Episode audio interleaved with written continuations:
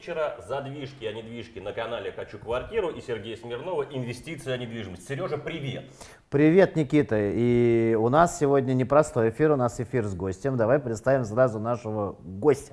Дима, Дмитрий Михайлович Каотровский, омбудсмен по защите застройщиков и председатель комитета «Опора России» по строительству. Дима, привет. Привет. Правильно я твои регалии произнес? Все абсолютно верно. Слушай, ну спасибо, что ты э, добрался до нас. Э, ты у нас первый гость в нашей великолепной студии, поэтому еще раз тебе благодарю за то, что ты сумел найти время в своем плотном графике, как я понимаю, дойти до нас и пообсуждать новости. Напоминаю, мы обсуждаем события, новостную ленту рынка недвижимости, который происходил за прошедшую неделю. А новости нам готовит кто, Сереж? Новости нам готовит канал Новострой Мэн, телеграм-канал Новострой Мэн. У нас всегда в описании с Никитой под нашим роликом. Подписывайтесь на него, потому что главный редактор канала отбирает нам главные яркие новости недели.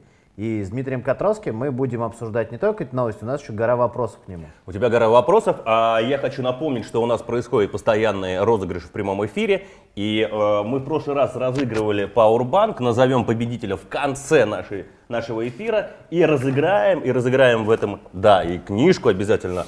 И разыграем в этом эфире наушники. Э, как Сережа говорит, что? Проводные? Да, проводные. Не у всех подключаются беспроводные. Поэтому мы будем разыгрывать проводные наушники. Ну что, все ли готовы к сегодняшнему эфиру? Э, всем привет. Еще раз напоминаем, что в конце минут за 10 мы будем отвечать на ваши вопросы, поэтому в чате пишите ваши вопросы, что вас волнует. Мы будем подглядывать и обязательно на них отвечать.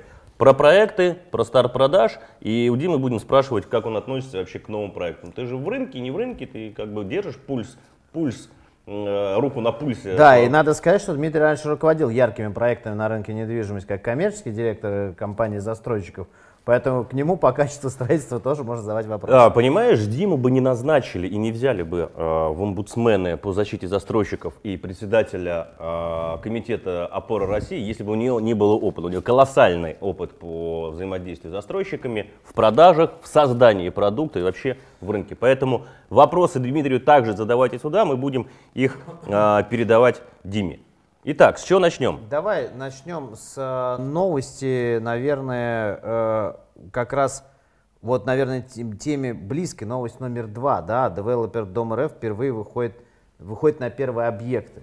У нас новость номер два такая. Этим летом госкомпания Дом РФ планирует приступить к реализации пилотных проектов строительства жилья в рамках комплексного развития территории, сообщает Рион Рио недвижимость. По со сообщениям компании, сейчас она формирует предложение по а, площадкам в 12 регионах, среди которых Московская, Тюменская, Челябинская, Самарская и так далее, и так далее, и так далее. Дом РФ заявил, что не исключает, что первый проект компании будет развивать как девелопер. То есть, Дим, у нас мы, новый игрок. У нас на... новый игрок на рынке недвижимости, или мы просто э, и раньше не, не видели как девелопера Дом РФ, просто он не так ярко о себе заявлял.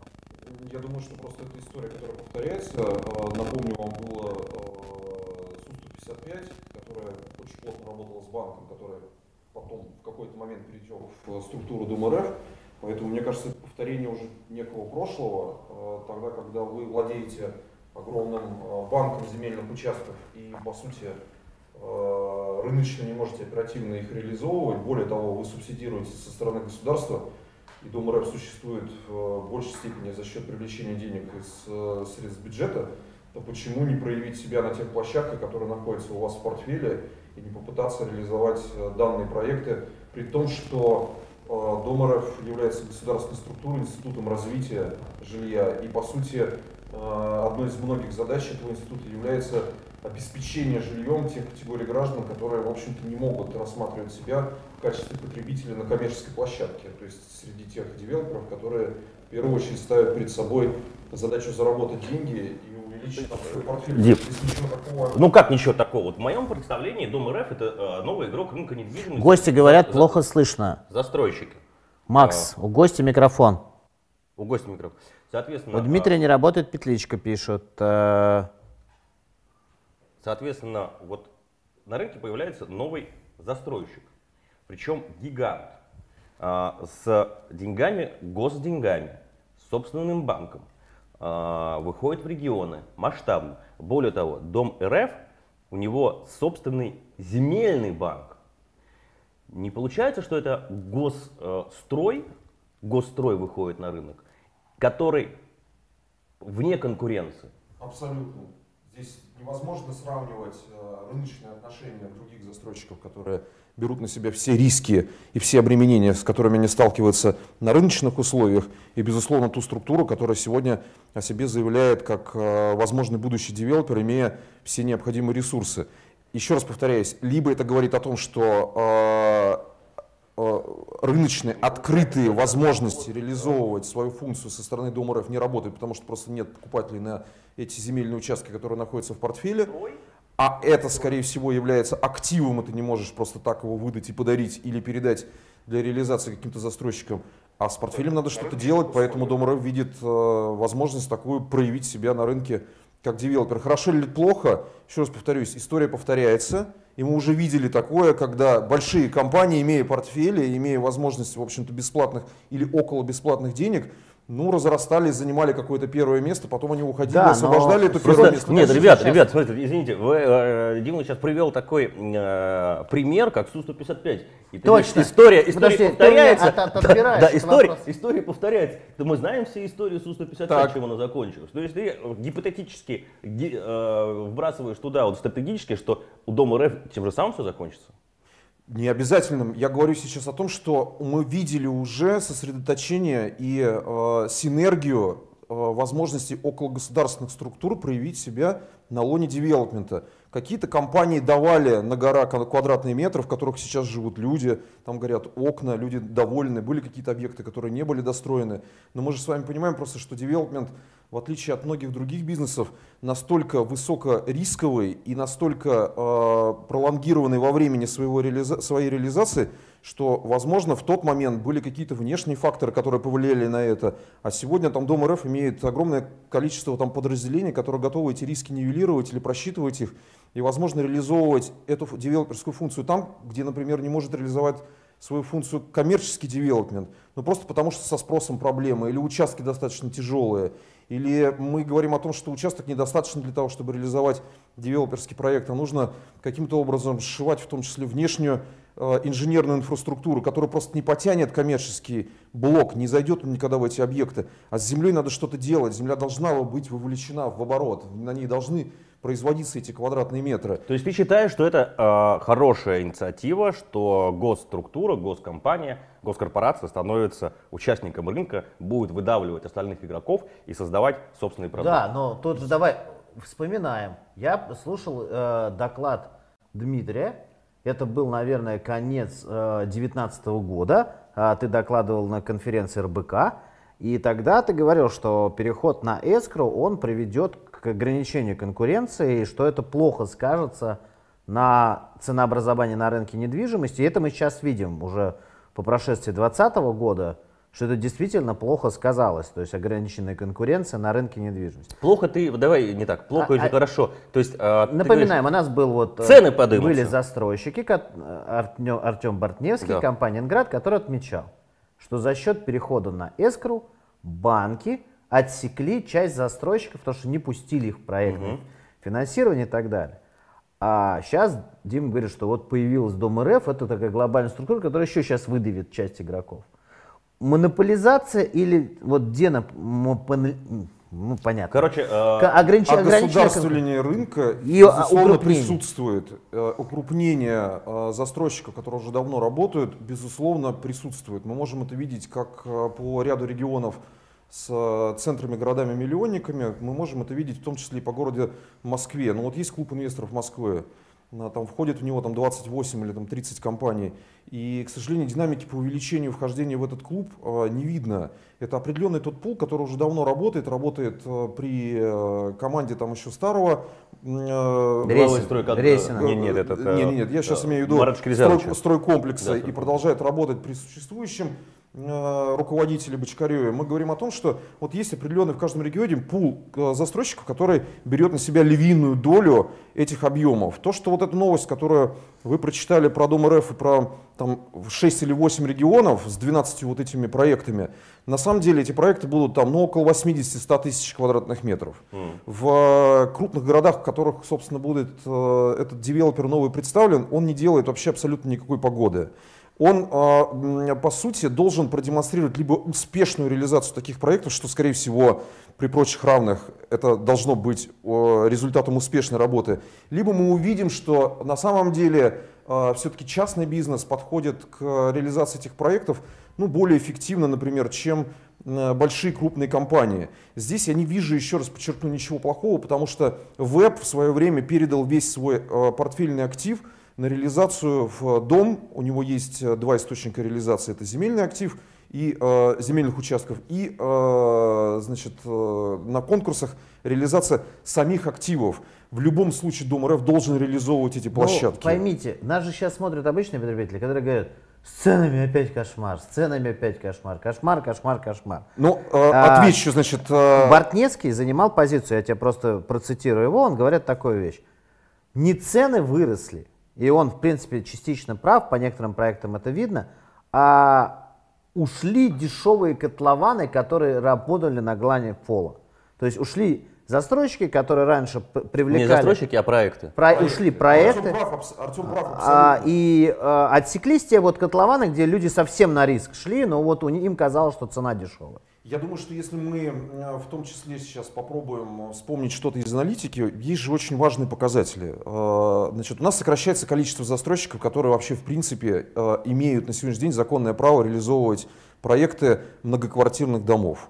За У нас- чего, подожди? Значит, первое, у нас ушли с рынка, э, точнее находятся в вообще непонятном состоянии. Еще с 2019 года, тогда были, когда были приняты последние поправки в 214 федеральный закон, где-то примерно 800-850 застройщиков, которые не смогли продолжить реализацию своих проектов по критериям 10-30, 10% зарегистрированных в, э, договоров э, э, долевого участия и 30% физики настройки. Это те застройщики, которые не смогли объяснить банку экономику своих проектов и не смогли показать пок- значит, финансовый показатель LCRR, то есть это соотношение всех привлеченных денег к тому, сколько вы должны потратить на проект. У вас этот показатель должен быть меньше 1,25. Тогда вы интересны банку, тогда банк готов это проектное финансирование вам выдать. И эти застройщики залипли. Ну, то есть они подвисли просто в воздухе. Непонятно, что с этими объектами. Ну, каким-то образом Минстрой пытается, в общем-то, помогать этим застройщикам. И на сегодняшний день мы видим 3200 застройщиков, которые могут работать э, в том объеме, который мы с вами на сегодняшний день наблюдаем. Подожди, а как сократилось количество? Ты сейчас назвал цифру 3200, это на данный момент 4600 где-то примерно было, и сейчас 3200 застройщиков. Есть банкротство На 30%, официально, да, да, есть? есть банкротство, есть застройщики, которые имеют в активе проекты, достроить их не могут, потому что кэшфло нет никакого, по денежные средства вообще никак не поступают.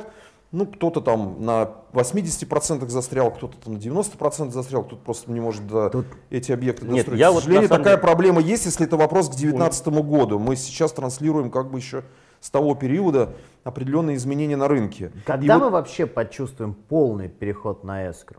Вот ну, год-полтора, по сути, вот. Еще э, надо. Сейчас не выйдет, ни од- не, не может ни один застройщик, который получает разрешение на строительство, э, реализовать проект многоквартирного дома без привлечения э, денег со стороны банков в проектное финансирование. Если Да. только это не Подожди, промышленный... Собственные средства. Пожалуйста, Да. если только У это не Потому что я, э, ребят, нет, подожди, э, я тебе хочу сказать, я был в Сочи в начале января, и застройщики там, знаешь, что говорят? Мы на эскроу не пойдем, на проектное финансирование. Нам проще найти трех инвесторов больших. Э, Я тебе сразу отвечу. э, С середины прошлого года и по сегодняшний момент мораторий на выдачу разрешения на строительство в э, Сочи? те- территории Сочи. Там никто ничего. 1 июля этого года. Нет, мораторий уже действует. Мораторий, да, ну вот официально с 1 июля. Да, мораторий действует. Э, Сейчас вообще никакой стройки в, в рамках МКД вестись не может в Сочи, пока Сочи не разберется. С генпланом. По сути, ну, там сейчас же мастер-план это Да, называется. да, с сетями, есть э, глобальные государственные проекты по переносу, например, железнодорожного полотна от... э, Мы разговаривали. Адлера. э, э, Да, да, мы да, разговаривали. Что, туннель собирается? Еще туннель собирается. э, ребят. Сочи, я думаю, что это очень плохой пример. В, Согласен в дан- с тобой. В, да- в данном случае это отдельная как бы территория, она должна работать, по сути, ну, совершенно как бы на другие потребности населения этой большой страны. Поэтому еще раз подчеркну, что такое escrow счета? Escrow счета это, по сути, инструмент, во главе угла которого стоит потребитель, который, приобретая квартиру, получает для себя гарантию того, что если что-то пойдет не так, э, дольщик не выйдет на улицу с транспарантом, а у него будет э, понятная абсолютно формула возврата себе либо квадратных метров в иных объектах, либо денежных средств.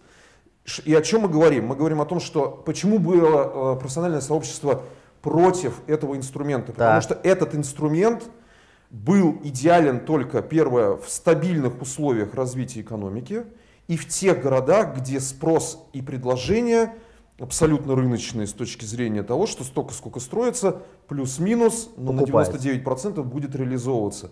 В тех регионах и в тех э, муниципальных образованиях, где спрос низкий, а задачи государственного характера через региональные органы исполнительной власти, муниципальные органы исполнительной власти стоят в части ввода объекта в эксплуатацию, где этот баланс нарушен, к сожалению, эта формула приводит к тому, что раньше можно было деньги принимать у населения бесплатно, ну плюс-минус транзакционные какие-то издержки. А сейчас мы говорим о том, что эти застройщики должны брать деньги у банка под 12-14% годовых, но гарантировать реализацию в графике, в том, который предоставляется на начальном этапе инвестиционного проекта в банк, к сожалению, ни одна сторона гарантировать не может. Поэтому мы говорим о том, что, безусловно, это рано или поздно в каком-то виде должна перекладываться на чьи-то плечи. У нас все перекладывается на плечи потребителей, Поэтому мы говорим о том, что никакая пандемия в данном случае, никакие вот эти вот э, заявления президента и запуск 6,5% субсидированной ипотеки, они э, только добавили определенный рост к цене в тех регионах, где выстроились очереди в отношении застройщиков. А У, там нас, у нас же сегодня новость э, сильная вышла. Центробанк э, поднял Да, ставку а, вот мне все тут все пишут, о чем вы говорите, когда тут надо обсуждать э, ставку рефинансирования Да. Центробанка. Но мы знаем, Ключевую. не- да, Поднял ставку финансирования на 0,25 пункта или 25 пунктов. впервые 0,25. за год. 0,25. Ну, 25 За два, 22. нет, с 2018 года. Да. 2018 Ну, то есть до этого все время опускалось. Да, да, да. А, но нам же уже объясняли несколько банковских высокопоставленных чиновников, которые сказали, что, ребята, напрямую ипотечная ставка и ключевая ставка никак не связаны. Ну, ты знаешь, я с- вот не соглашусь. Сегодня в телеге э, прочитал, Герман Греф объявил уже, что в ближайшее время ипотечная ставка у Сбербанка подымется. Николай не, Вась- она завязана на безусловно, Путин- вице-президента Сбербанка по ипотеке, я приглашал на интервью тоже. На что он сказал, какая тема? А, а, когда я сказал, что это вот именно льготная ипотека, вот вообще все остальное, он сказал, тема токсичная. Я комментарий пока давать не готов. Почему? Потому что, опять же, смотрите, ребята, читаю новости. Кто у нас теперь подключился к теме? У нас здесь тоже есть такая новость. Новость номер 9. Министр финансов Антон Силуанов о льготной ипотеке. То есть все, кому не лень, сейчас тут началась война политическая. Сейчас у Димы попросим комментарий. Его последнее заявление Силуанова было, это сельская ипотека, что вообще государство не обращает внимания на сельскую ипотеку. Неплохо было бы рассмотреть э, льготы и субсидию именно в этот адрес. О, кстати, напоминает вот эту льготную ипотеку на Дальнем Востоке, про что нам Оля рассказывал. В сельской местности покупаешь, помнишь, там, и там недвижимость в Хабаровске быстро закончилась по льготной ипотеке новостройки, все побежали в сельской местности, и квартиры, которые строились в сельской, ну не строились, а продавались по вторичке в сельской местности, Взлетели. взлетели до уровня центра города.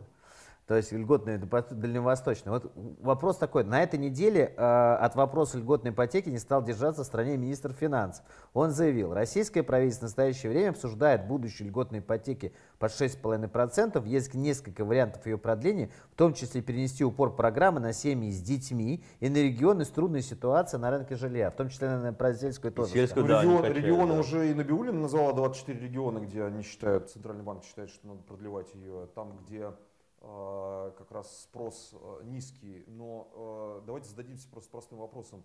А, Просят гостя еще раз представить. Представить еще раз? Да. И хотелось бы напомнить, у нас сегодня в гостях Дмитрий Котровский, а, председатель комитета по строительству опоры России и омбудсмен по защите застройщиков Российской Вот Федерации. как раз, Дим, а, так как ты защищаешь в том числе и застройщиков, какой в среде застройщиков формируется об- общее мнение по поводу льготной ипотеки? Они против отмены или за отмену? Что они говорят? Или им все равно вообще третий вариант? Не- Нет, для застройщика, конечно, этот инструмент очень важен, потому что это стопроцентное поступление денег, неважно там, где этот счет открыт, э, но это стопроцентные деньги, это все-таки инструмент для, психологический инструмент для тех семей, которые э, однозначно долгое время отрицательно относились к двухзначной цифре по ипотеке, просто не понимали, как это э, потянуть и как это рассчитать. И низкая ставка по ипотеке, которая дала им возможность, мы сейчас не обсуждаем вопрос, смотрели ли они свой, э, на свою перспективу, заглядывали ли они там в карман и пересчитывали деньги. Просто для них это был какой-то сигнал к тому, что ну а почему бы не попробовать. Я все-таки пытаюсь ответить на предыдущий вопрос. А, Вот то, что Центральный банк хочет э, сократить количество регионов и продолжить эту поддержку в адрес 24 регионов, где спрос низкий, у меня сразу возникает вопрос, а что тогда, когда это было на все регионы, мешало тем жителям, которые в этих регионах живут, все-таки воспользоваться этой ипотекой, когда это работало? Что поменяется в ситуации, когда из э, 85 регионов в А, этой у нас программе опять Со останется... звуком проблемы. Пишу, что со звуком проблемы. Но в пик заходят при громких. Продолжай. Нас не Да. слышно или кого не слышно? А, Напишите, пожалуйста. Диму не слышно, меня не слышно или Сергея не слышно? Да, я вот тоже не понимаю, что там со звуком. Все время жалобы на звук. В общем, что, э, что в этой ситуации изменится, когда будут отменены э, 85 минус 24 и в 24 регионах это продолжится? Люди что, посчитают, что они избранные, и тут в, этот, в этом смысле они пойдут все-таки возьмут эту ипотеку или что? Или из Сахалина люди поедут в э, Самарскую область только потому, что там есть 6,5% Там есть, да, поехали-ка Ну, в Самару, купим, Ну да. какая-то такая вот, в общем-то, странная история. Что касается э, многодетных семей, у нас э, до этого были, работали программы для многодетных семей, по 3% на многодетные семьи выдавали ипотеку. Эти вообще программы существовали, в том числе... да, в том числе и субсидированная ставка вместе банк с застройщиком делал субсидированную. Ну, конечно, это все существовало, поэтому тут вот эта игра в новости, при которых э, как бы население э, из, э, больших, из уст больших чиновников слышит, что оказывается это еще работает, это продолжается, каким-то образом должна повлиять на какую-то очень важную динамику, ну, наверное, ну, не знаю я, ну, наверное, ну, надо смотреть, насколько это там будет какую-то эту эффективность. Ну, вообще, как вот твоем, смотри, кризис закончился. Нет? А, а что мы называем кризисом? Ну, вот эта вот пандемия, которая... Мое мнение, на рынке недвижимости может быть только один тип кризиса, это когда все встало. Ни звонков нет, ни Да. Обращения. это 2008 год. Да. 2008 год, да, да, Или- да. или- А, Это было, или очень, по- это или было по- очень давно. И... Или помните, ши- была такая пауза между 15-м, э, в Когда конце субсидировано 15 14 и 15, 14, да. 16 год, в начале 16 да, там тоже вставали продажи. Нет, 14 Нет, год, 14 когда... год до того, как только рвануло в сентябре с 37 по курс доллара по И отношению ставка к рублю. рефинансирования улетела. Ну, и- ставка и рефинансирования улетела, это вот, собственно, предыдущий мы там перескакиваем с вами. Да. А, Конечно, сейчас вот если ключевая там отросла чуть-чуть, это влияет, безусловно, на те процентные ставки, которые там застройщики получили, в том числе в рамках проектного финансирования, потому что это все регулируется.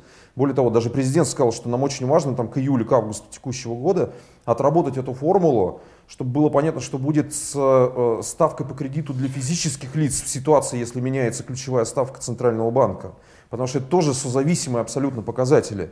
Не может остаться на ответственность э, э, заемщика в рамках уже прописанной в договоре ставка в случае, если Центральный банк меняет в этом смысле национальные условия по расчетам. Потому что, ну, как бы мы понимаем просто, что это за показатель, и мы понимаем, каким образом реагируют все стороны, которые привязываются к этому показателю в своих договорных обязательствах. Тут Эльвира Набиулина, которую ты называешь немножко по-другому, она заявила ее, э, соответственно, она стала мемом на этой неделе во всех каналах, что она сказала такую вещь, что граждане виноваты в, там, в подорожании товаров, потому что они накупали их в пандемию впрок. То есть побежали все покупать, Да, потребительский да, спрос пошел, Здесь да? вот возникает, давайте аналогию возьмем с рынком недвижимости. Хорошо, я-то вот имею отношение в большей степени к рынку вторички. Что я там наблюдаю очередной раз?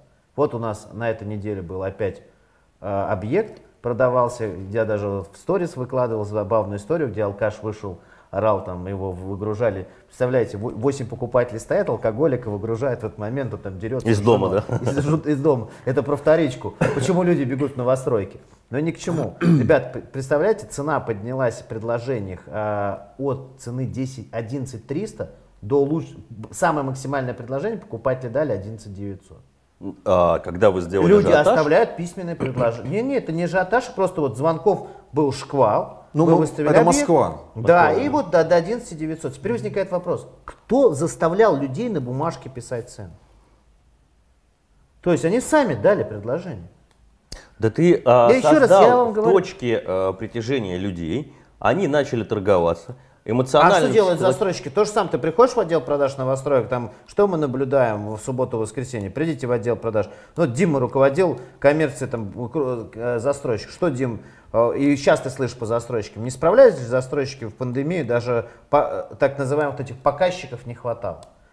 И потом люди Ну, говорят... Ты имеешь в виду, когда, когда был за общий запрет, надо было каким-то образом Ну нет, управлять когда даже спросом, вот в этом сняли, смысле? да, пандемию, и люди говорили, у нас не хватает людей показывать объекты. Вот там Осенний, осень- период, осенний осенний, период. период. когда был а, особый э, ажиотаж. Я. Я к тому, что возвращаясь к речи Набиулиной, все ее троллили, что типа люди вот сметают продукты питания и также сметали недвижимость. Все-таки это льготная ипотека или психоз людей? Это, Да. льго- это, это льготная ипотека, это от- отложенный определенным образом спрос, это страх перед тем, что а, если сегодня это стоит X, завтра это будет стоить там X2? а, X, ну да, там X2 не будет, Ну, ну, в общем, понятно. как минимум там плюс 18%. И, конечно, люди, которые, ну мы же видели отток денежных средств из Депозитов. депозитов государственных банков, это же официально открытые источники. Соответственно, люди, получив этот кэш на руки, начали принимать решения. Если мы говорим о том, что э, даже возможности приобретения и э, э, акций, на- насколько присутствие физических лиц увеличилось, и в том числе в этом направлении инвестиций, то почему э, недви- недвижимость не может оставаться в стороне? Она, безусловно, Вот как является раз открыт- Дима очередную новость практически цитирует. За прошедший год доля налички в денежном обращении выросла на 30% или на 2,9 триллионов рублей. Это Ранхикс сообщает. Соответственно, на 1 ноября 2020 года, как раз когда пришелся пик всех сделок недвижимости, ее отношение к денежной массе равнялось 20 21,8%. Люди снимали деньги с Люди снимали депозитов, деньги, да. брали этот кэш, делали как первоначальный брос, брали новую ипотеку, и вот это все разгоняло. А, то есть, возвращаясь к вот нашему обсуждаемой теме, так ты прав, наверное, Никита, когда ты говоришь, ребята, при чем здесь льготная эта ипотека, если много факторов влияло на Я- психоз на прошлом Да. году, на? Сейчас, сейчас я хочу вам сказать следующее. А, Высшая школа экономики а, готов, подготовила замеры, собственно говоря, почему такой был рост в 2020 году, где посмотрела, какие факторы конкретно повлияли на стоимость рост на стоимость а, недвижимости. Поэтому я думаю, мы следующий, в следующую пятницу сможем уже посмотреть, рассказать и обсуждать, обсудить эту историю. Они говорят, что ставка, ипотечная ставка субсидированная там повлияла где-то там процентов на 10. Остальное как раз а, э, курс рубля, который начал балансировать а, с депозитов. Люди побежали снимать, ну и так далее. Там несколько факторов, которые реально повлияли. Поэтому на следующей неделе мы это обсудим, сделаем сюжет по этому поводу. Не переключайтесь, подписывайтесь на канал «Хочу квартиру» Сережа Смирнова и ждите, А а, вот скоро будет такой сюжетик. Подкидывают новостишки Евгений Быстров, постоящий, постоянный зритель, он, видимо, из рынка, и он говорит такую вещь, что хотел бы обсудить вот одну, что сейчас поставщики стройматериалов из Европы уже присылают рост цен на май 2021 года на 15-20% на стройматериалы и пророчат страшный дефицит из-за прошлогоднего локдауна. А, Соответственно, вот что по Строительные материалы как повлияли материалы, вообще на, себесто- на себестоимость? То есть сколько, сколько в процентном соотношении, вот мы там, условно говоря, квадратный метр стоит на рынке 200, да? А сколько реально СМР и строительные материалы вообще в, в- в этой цифре? Ну, какую долю занимают? Ну, давайте так. Э, Значит, я не думаю, что европейские производители какой-то имеют э, относительно удельный вес. Так. В- особенно там в эконом э, вариантах. Я думаю, Сейчас здесь эконом наступ- не стандарт, комфорт. Да, бизнеса в стране вот так мало, э, что просто об этом как бы говорить э, не, не приходится. Металлопрокат, вот основное, что было, собственно, в прошлом году. Удельный вес э, которого достаточно велик.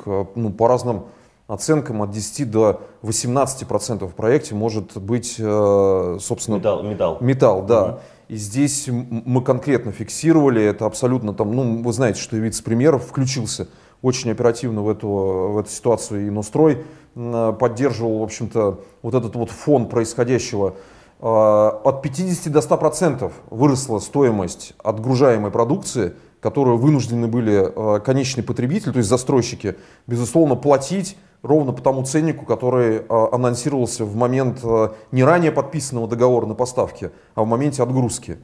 А, Не сговор ли это вообще мета- металлистов был? Ну, э, это не сговор металлистов, это вопрос аналогичный тому, почему произошло подорожание там, на основные продукты питания. Это вопрос, связанный с тем, что происходит с мировыми ценами. И если ты производишь товар, который у тебя экспортируется, по сути, поставляется на внутренний рынок, ты как э, э, коммерческое подразделение там, вот этого производителя, ты не ориентируешься, по сути, в данном случае на вопрос, что там будет с квадратными метрами, или что будет с мостостроениями, или что будет там с железными дорогами, потому что ты конкретно ориентируешься на прибыль производственную прибыль и, производственную, и, и прибыль предприятия, в котором ты работаешь. Какие тебе разницы, куда ты отгружаешь этот товар? Если у тебя есть мировая, ты начинаешь выравнивать этот ценник, по сути, к тому уровню, в котором у тебя есть возможность реализовать его дороже. Все. Так это произошло с продуктами питания, так это произошло с э, производством металла. Просто стройка в этом случае оказалась настолько зависимой в первую очередь от этих процессов. Это как вот, ну нельзя просто не приобретать бетон. А вот как раз интересный момент.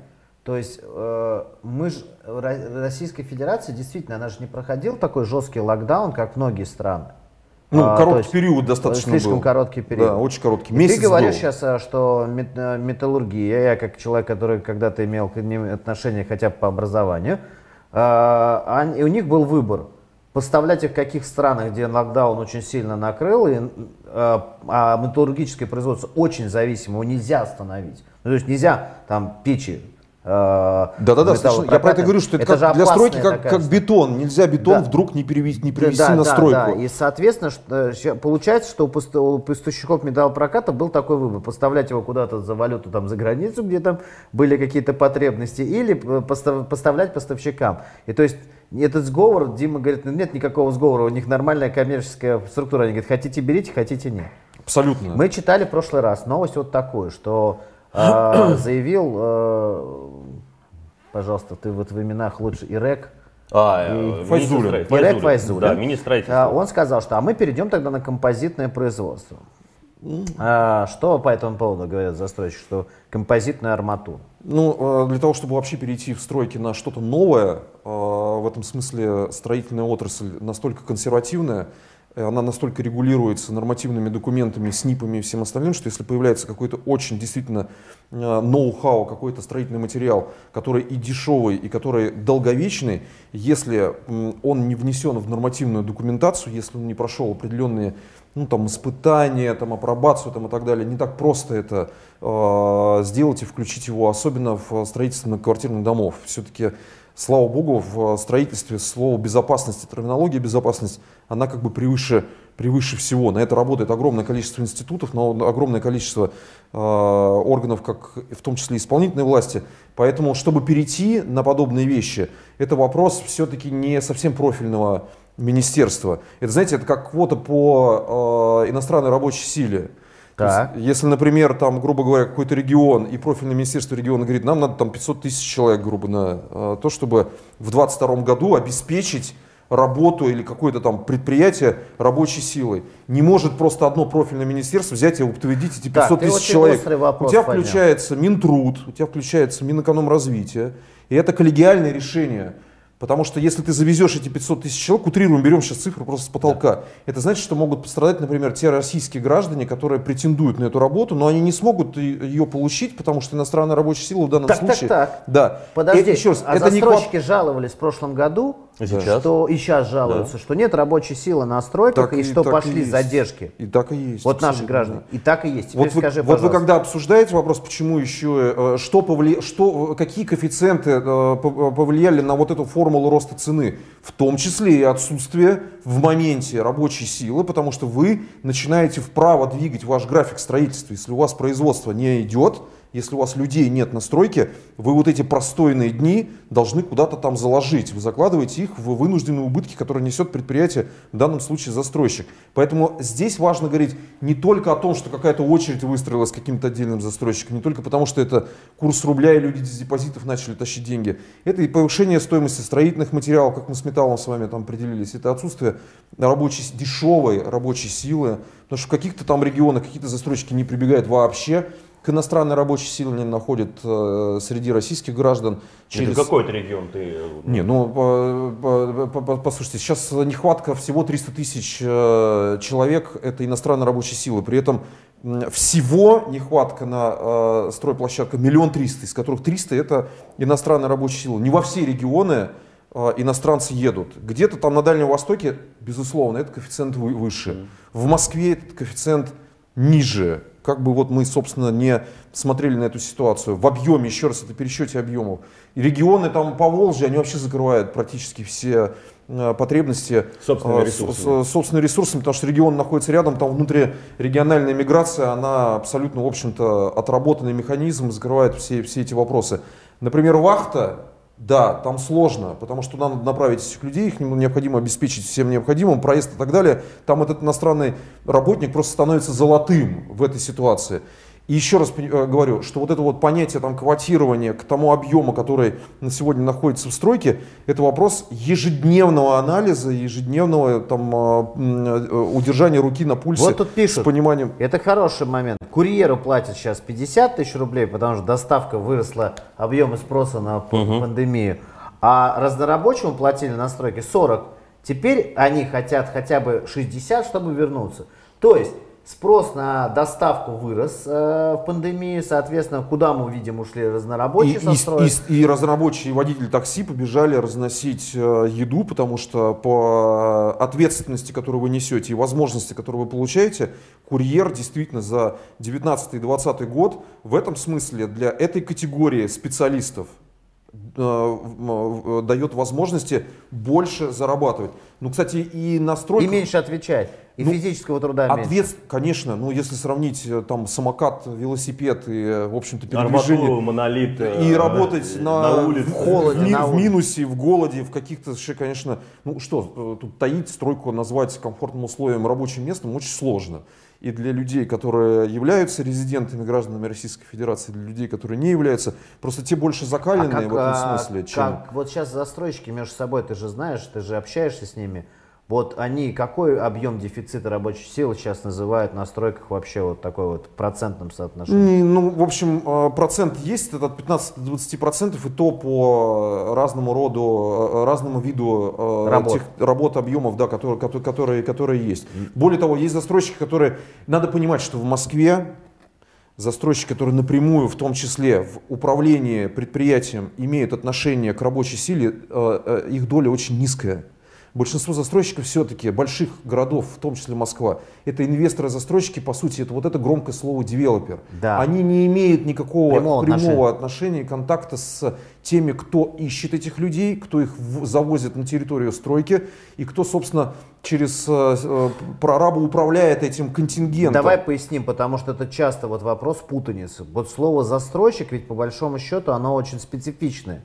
Оно больше, оно больше вообще-то юридическое. Юридическое. Специализированный застройщик. Если мы говорим вообще-то на самом деле про МКД, про коммерческую стройку, мы же должны с вами понимать, что есть еще э, муниципальный 223 федеральный закон, есть федеральный 44 федеральный закон, где нет потребителя где есть другой объем, где есть социальная инфраструктура, дорожная инфраструктура, огромные там национальные проекты. Там вообще э, там нет понятия специализированного, специализированного застройщика. Там есть э, страна-исполнитель по контракту, который был выигран на конкурсе, есть объем денег, который об, э, обязуется уплатить государство в обмен на качество Но и срок мы исполнения. Берем именно жилье, то получается там слово застройщик не играет такой роль, что это люди, которые за строителей не отвечают. В крупных городах нет. Есть генподряд, есть э, технический заказчик, э, технический заказ... генподряд нанимает по цепочке субподрядной организации, специализированной э, в эм, технический заказчик обеспечивает настройки эту работу.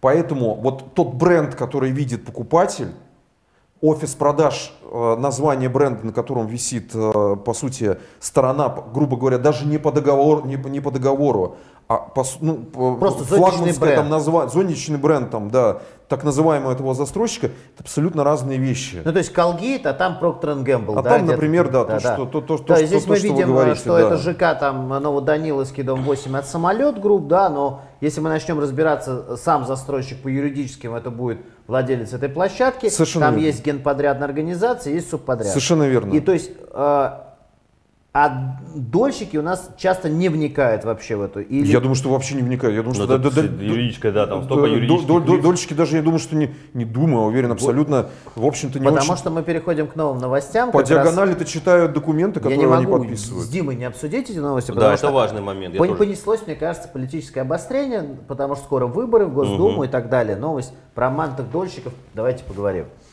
Александр Якубовский, руководитель рабочей группы Президиума Генсовета Единой России по защите прав участников долевого строительства, предложил включить данные о восстановлении прав обманутых участников долевого строительства в национальный проект «Жилье и городская среда». Ну, то есть, другими В словами, нацпроект. в нацпроект И чтобы- ввести а, что ты слышал вообще сейчас о состоянии? Почему-то вокруг вот мы наблюдаем каждую неделю какие-то новые, но- новые сообщения. Народ бузит по поводу вот прав защиты дольщиков и так далее. Ну, тех объектов, э, которые попали в, Да. свое, в свое время вот в, этот, в, в- в это поле. Ну, потому что не получается оперативно государство все-таки закрывать вопросы с э, тем объемом, э, в- хотите в штуках квадратных метрах, хотите в стройках, э, ну, по сути, там 200 тысяч человек по стране, ну, это по данным, в общем-то, Государственной Думы, их э, аналитики, их расчетам.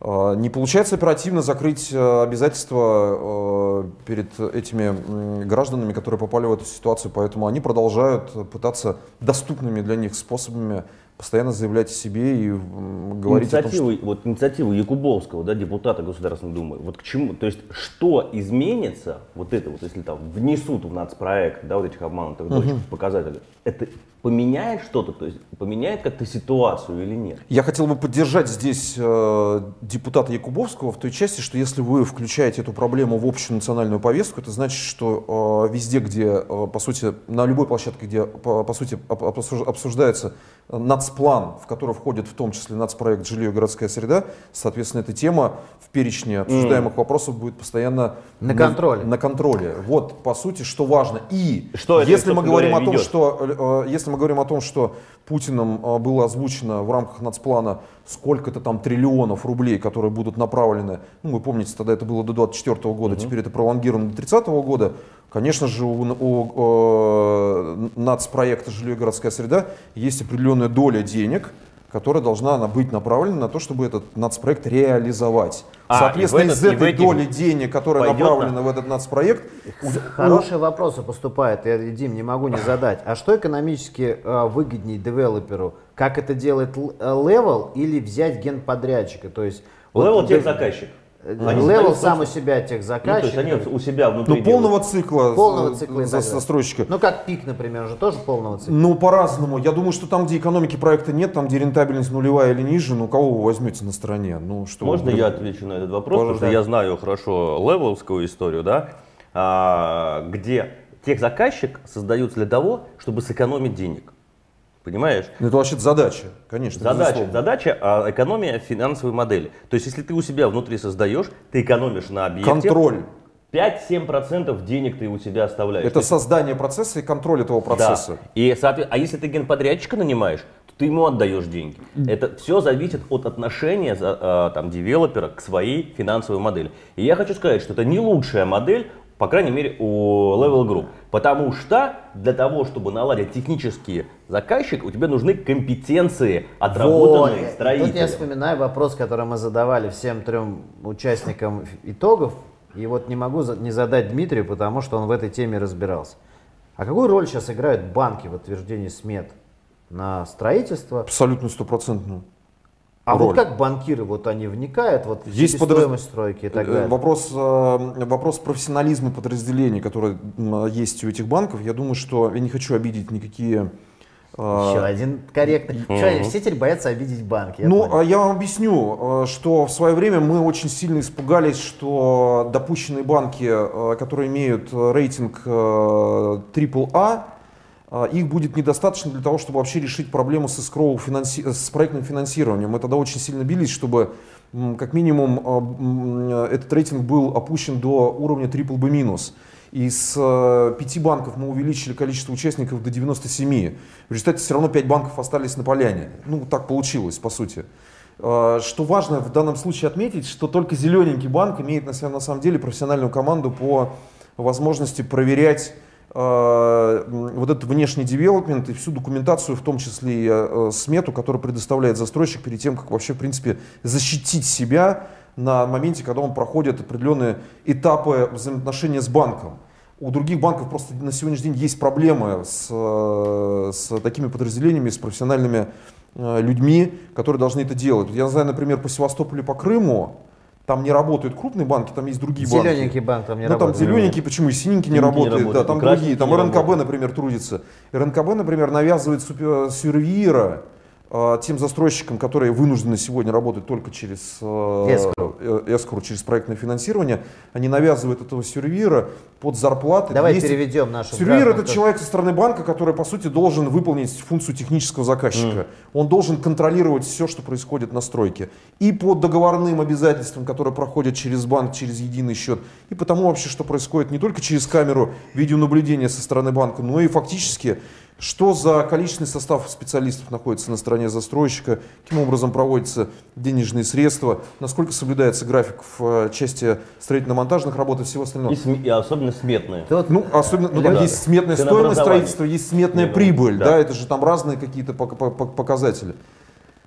Тут, Тут, у нас, понимаешь, у нас эфир смотрит профессиональная среда, Дим. Тебе тут прилетел вопрос по старой теме. У Родины в Ватутинках не будет таких проблем, как у Химки Групп в Новогорске? А Ну, какие если бы я проблемы, имел- а если бы- проблемы были у Химки если бы я имел отношение к родине, к, ро- к- родине Ватутинки, я бы м, поддержал бы, ну, дал бы какой-то ответ. Я просто не имею к этому никакого отношения. Я знаю только одно, что э, по моей информации, потому что ну, Москва, в общем-то, не резиновая, с продажами все в порядке, а если зайти на сайт и посмотреть график э, этапа строительства, то можно соотнести, по сути, две важные вещи для потребителя. Это объект строится и объект продается. все. Ну, наверное, что там еще можно комментировать в отношении данного проекта? Я бы, Проект- хо- я бы хотел таки продолжить э, про, там, про фонд обманутых дольщиков и вообще как бы связанные с э, дольщиками историю. И э, вот новость, которая у нас пятая. Фонд защиты прав дольщиков сольется с фондом жи- жилого ну, ЖКХ. Ну, это давнишняя, это очень э, давнишняя новость. Это новость с прошлого года. Ну вот сейчас опять активизировалась эта Да, история. непонятно, кто, во- кто во что э, вольется. Тут надо понять просто, насколько... Ну, вообще, на самом деле, мантодольщики вообще э, достаточно токсичная тема. Дом РФ из себя, от себя выбил фонд обманутых Вот, дольщиков. если хочет Дом РФ отказаться от... Он э, уже отказался. Да, если он хочет или уже отказался от этой темы, то явно, что это один фонд, скорее всего, вот этот фонд, Да. вольется в фонд, фонд ЖКХ. Другой, да. Фонд ЖКХ. То есть А. не работает у нас фонд обманутых дольщиков? То есть там все-таки не, не, не Но это одна новость из другой новости исходит. Если мы говорим о том, что законодатель хочет, чтобы эта проблема все-таки стала в повестку нацпроекта, Мгм. значит, все-таки ей нужна постоянная какая-то подпитка информационная. Если мы говорим о том, что э, дольщики продолжают э, требовать э, своих прав, если мы говорим о том, что есть определенные какие-то попытки слить один фонд с другим фондом, я вообще, кстати, ничего не вижу в этом плохого, потому что, ну, как минимум, э, офис нахождения фонда и э, ресурсы специалистов, которые перераспределяют между собой определенный, там, а, а, определенный функционал, это, в общем-то, снижение определенных затрат. Вопрос просто, кто станет над всем этим. Если мы видим изменения и в профильном федеральном министерстве, и недавние изменения в правительственном блоке, то где-то примерно там вырисовывается определенная команда, которая не хочет терять э, время, а а отрабатывать Это задачи. оптимизация структуры, по большому счету. Ну, в данном случае она по всей вертикали как-то просматривается. Если мы понимаем, что, в данной, э, ж- что э, желание иметь команду повлечет за собой очень быстрое прием задачи, отработка этой задачи и вы- э, выдача на гора положительных результатов, ну почему нет? Давайте смотреть за этой ситуацией. У нас последние 15 минут ответы на вопросы. Что, погнали? А, друзья, если у вас есть вопросы, а тут У меня есть. комментаторов много, а, давайте уже начнем задавать вопросы по, там, хотите Дмитрию, хотите по проектам, мы, собственно говоря, переходим к вопросам и ответам. Да, соответственно, э, вопросы тут по- посыпались, и э, ЖК Новый Пушкин, Антенград, ваше мнение? Ну, Мы во-первых, в это... конце передачи от- э, э, говорим про проекты, рекомендуем, говорим свое мнение. Если у тебя есть... Там, если не ошибаюсь, миллион квадратных метров. Он находится в достаточно живописном месте, очень далеко от Москвы. Э, Реализуется очень давно. И бодро достаточно. И бодро достаточно. Но, Но Инград- это если, извините, если вам хочется ездить, это не самое такое легкое направление. Ну, не езде. самое легкое направление, но много направлений не самых легких. Тут вообще вопрос на самом деле, э, готовы ли э, Москва и Московская область в краткосрочной перспективе решать проблему непростых направлений? Если Ну, там основная проблема транспортная, я так понимаю. Да, Основная конечно. проблема транспортная, да. А Но не обязан давно. решать. Я думаю, что если бы у Инграда не было бы в портфеле этой площадки, э, умышленно они бы ее не приобретали для того, чтобы реализовать этот проект. Но э, надо отдать должное, это см- э, отважная, смелая команда, которая, имея в портфеле этот земельный участок, по сути, начала в свое Вопрос, время э, реализовывать. я так понимаю, э, тут не пишут вопрос, но скорее всего это вопрос Дмитрию. А, доля стоимости в проекте, вот какую стоимость земля играет? Земельный По- участок. По-разному. У вас земельный участок может быть, например, в муниципалитете получен на, три года в аренду, и тогда это достаточно низкие затраты. А, Вы могли купить этот земельный участок очень давно, а, там в начале 90-х есть портфельные какие-то а, активы, которые тянутся еще с того времени, пока не изменились налоги, все это лежало мертвым грузом. Не очень-то, в общем-то, каким, каким-то образом влияло на погоду. А на сегодняшний день проблема даже не приобретения земельного участка. Сегодня проблема в том, что э, в московском регионе изменилась оценка и стоимость ВРИ, вида разрешенного использования, что по сути еще больше удешевляет э, те проекты, которые находятся там на уровне ГПЗУ, земельных участков, которые находятся в собственности у какого-то юридического лица. Тут сколько вы не договоритесь по цене, вы все равно должны теперь закладывать в стоимость реализации проекта изменение вида разрешенного использования, потому что если, ну, по сути, вы не будете работать в этом направлении, вы не увеличите объем будущих квадратных метров, как общего количества, так и коммерческого. Отлично. А, ЖК Метрополия, ваше мнение, Не- Никита? Это вот... Все, Слушай, давай, драка. Ты, ты, ты, Драка, люби- ты давай. любитель промзоны что, и говоришь, Всё, что всё, не- всё, ничего не пошел. будет. Кстати, щас, метрополия, Дим. метрополия сдается буквально вот-вот-вот. Вот, вот, вот, вот, вот, И вот. Это, поедем- юго- это юго-восток Это вот ТТК, что у нас- ли? Да, Да, около ТТК. трешки, около трешки, который, да. Э, э, э, я- МРК, строит около трешки. МРК построят, ну что? Да, да. Не, ну надо построить, но ты понимаешь, локация какая специфичная. А Волгоградский не- проспект. Не, я, как, раз- не, я, как раз, э, отношусь к сегодняшним, может быть, не очень приглядным локациям, как вопрос э, исключительно сегодняшнего, уже больше максимум вчерашнего времени.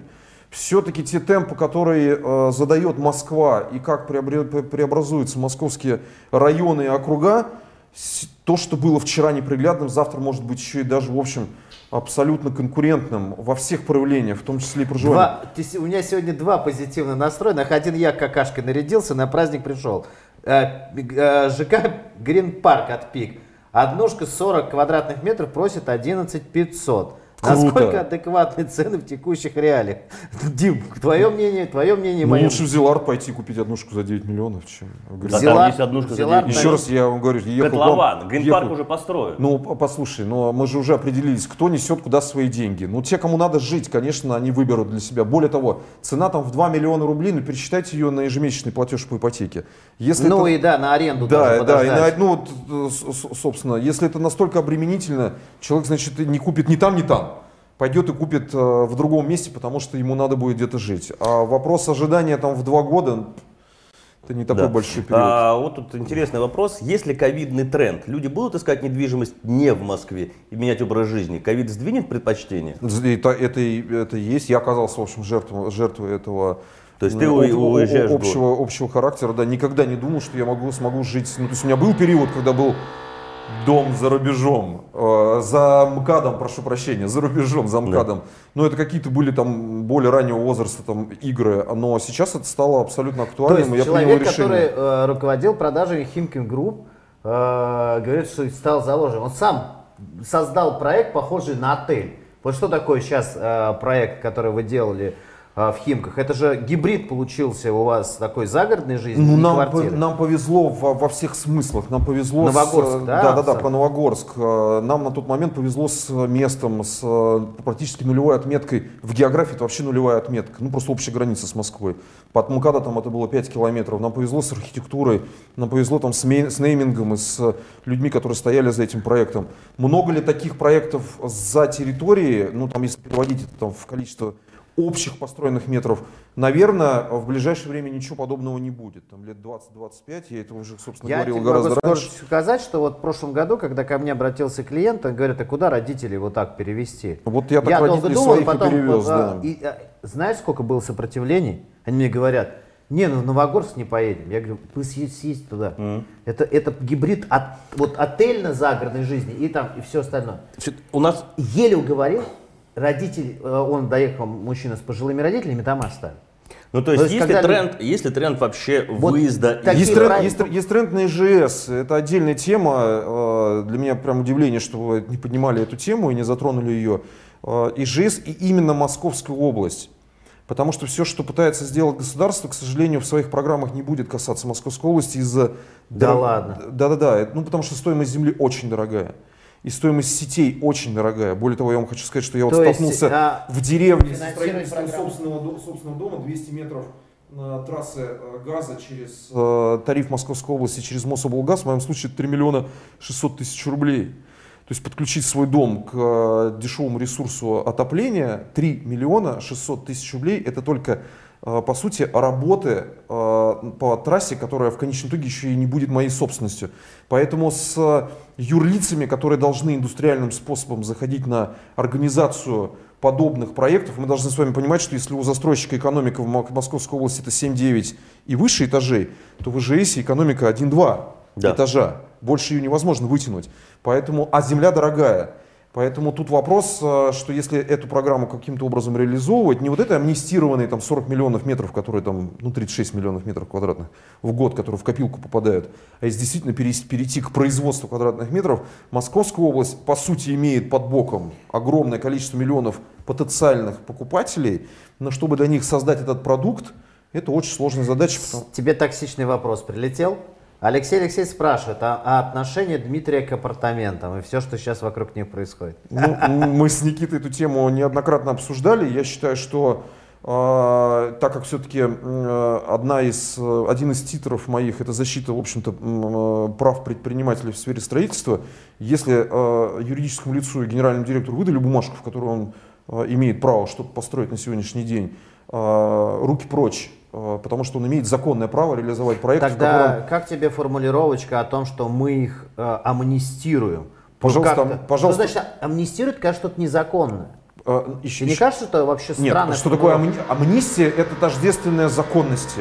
Если, э, э, если президент амнистирует, это значит, что у него есть на это право. Если мы говорим о том, что есть какие-то проекты, я считаю, что, во-первых, виноват в первую очередь чиновник. Если чиновник одному застройщику выдает документ, по которому он должен не только заплатить в вид разрешенного использования, а построить э, социальную инфраструктуру, подвести дороги и строить квадратный метр, за который он уплачивает одни налоги, а другому он выдает бумагу, при котором он освобожден от всей вот этой вот э, обременительной инфраструктуры, и при этом этот предприниматель подстраивается в рыночной цене э, под своих соседей, конкурентов, э, предпринимателей, то мне кажется, что это вопрос несправедливости. Тем, кому уже выдали эту бумагу, надо дать возможность достроить эти объекты, и, скорее всего, необходимо амнистировать, потому что, ну, слушайте, крайним же будет покупатель, правда?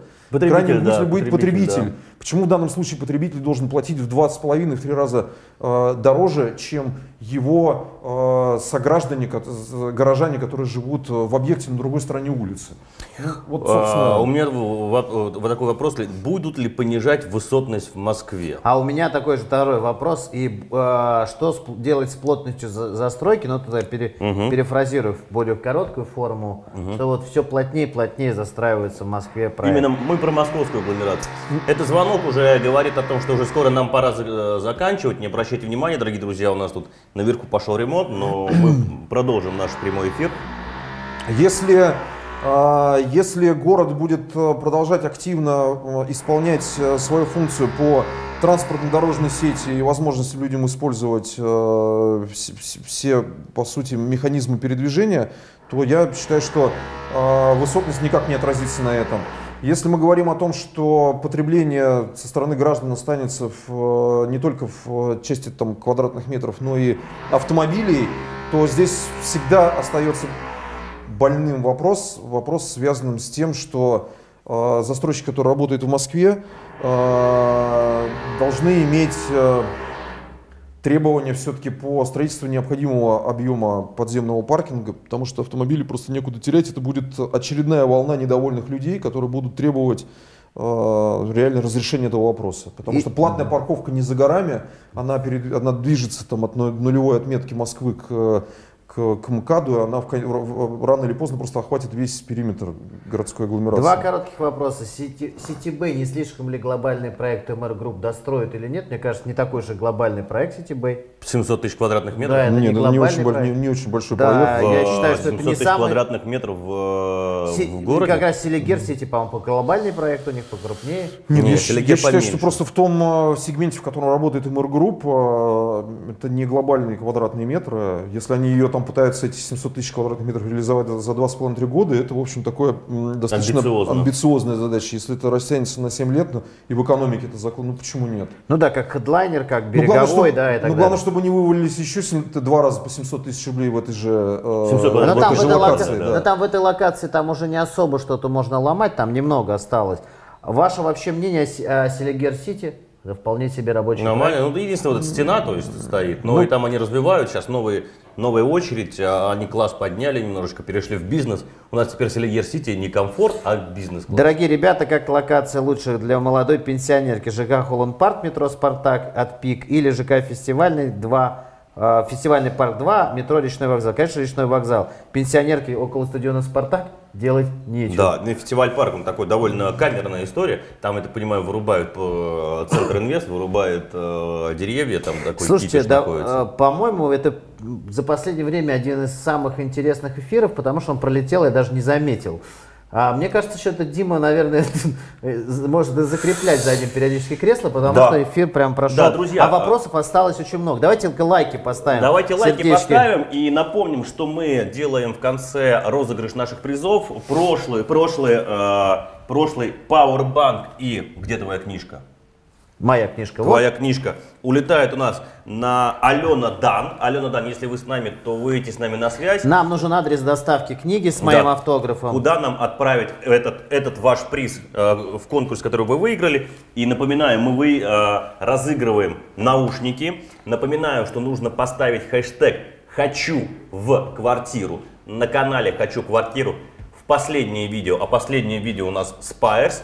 Поэтому посмотрите Spires э, Да, а код. у меня последнее видео на канале, там, как дурят на рынке недвижимости, и под ним будут разыграны еще три книги «Бетонное казино». Поэтому а, еще раз хочу в квартиру а, в комментариях оставляйте комментарий, в комментариях комментарий оставляйте, и будем разыгрывать вот эти вот наушники. А у Сергея Смирнова на канале последнее видео будет разыграно э, что? Книжка. Что нужно? Бетона.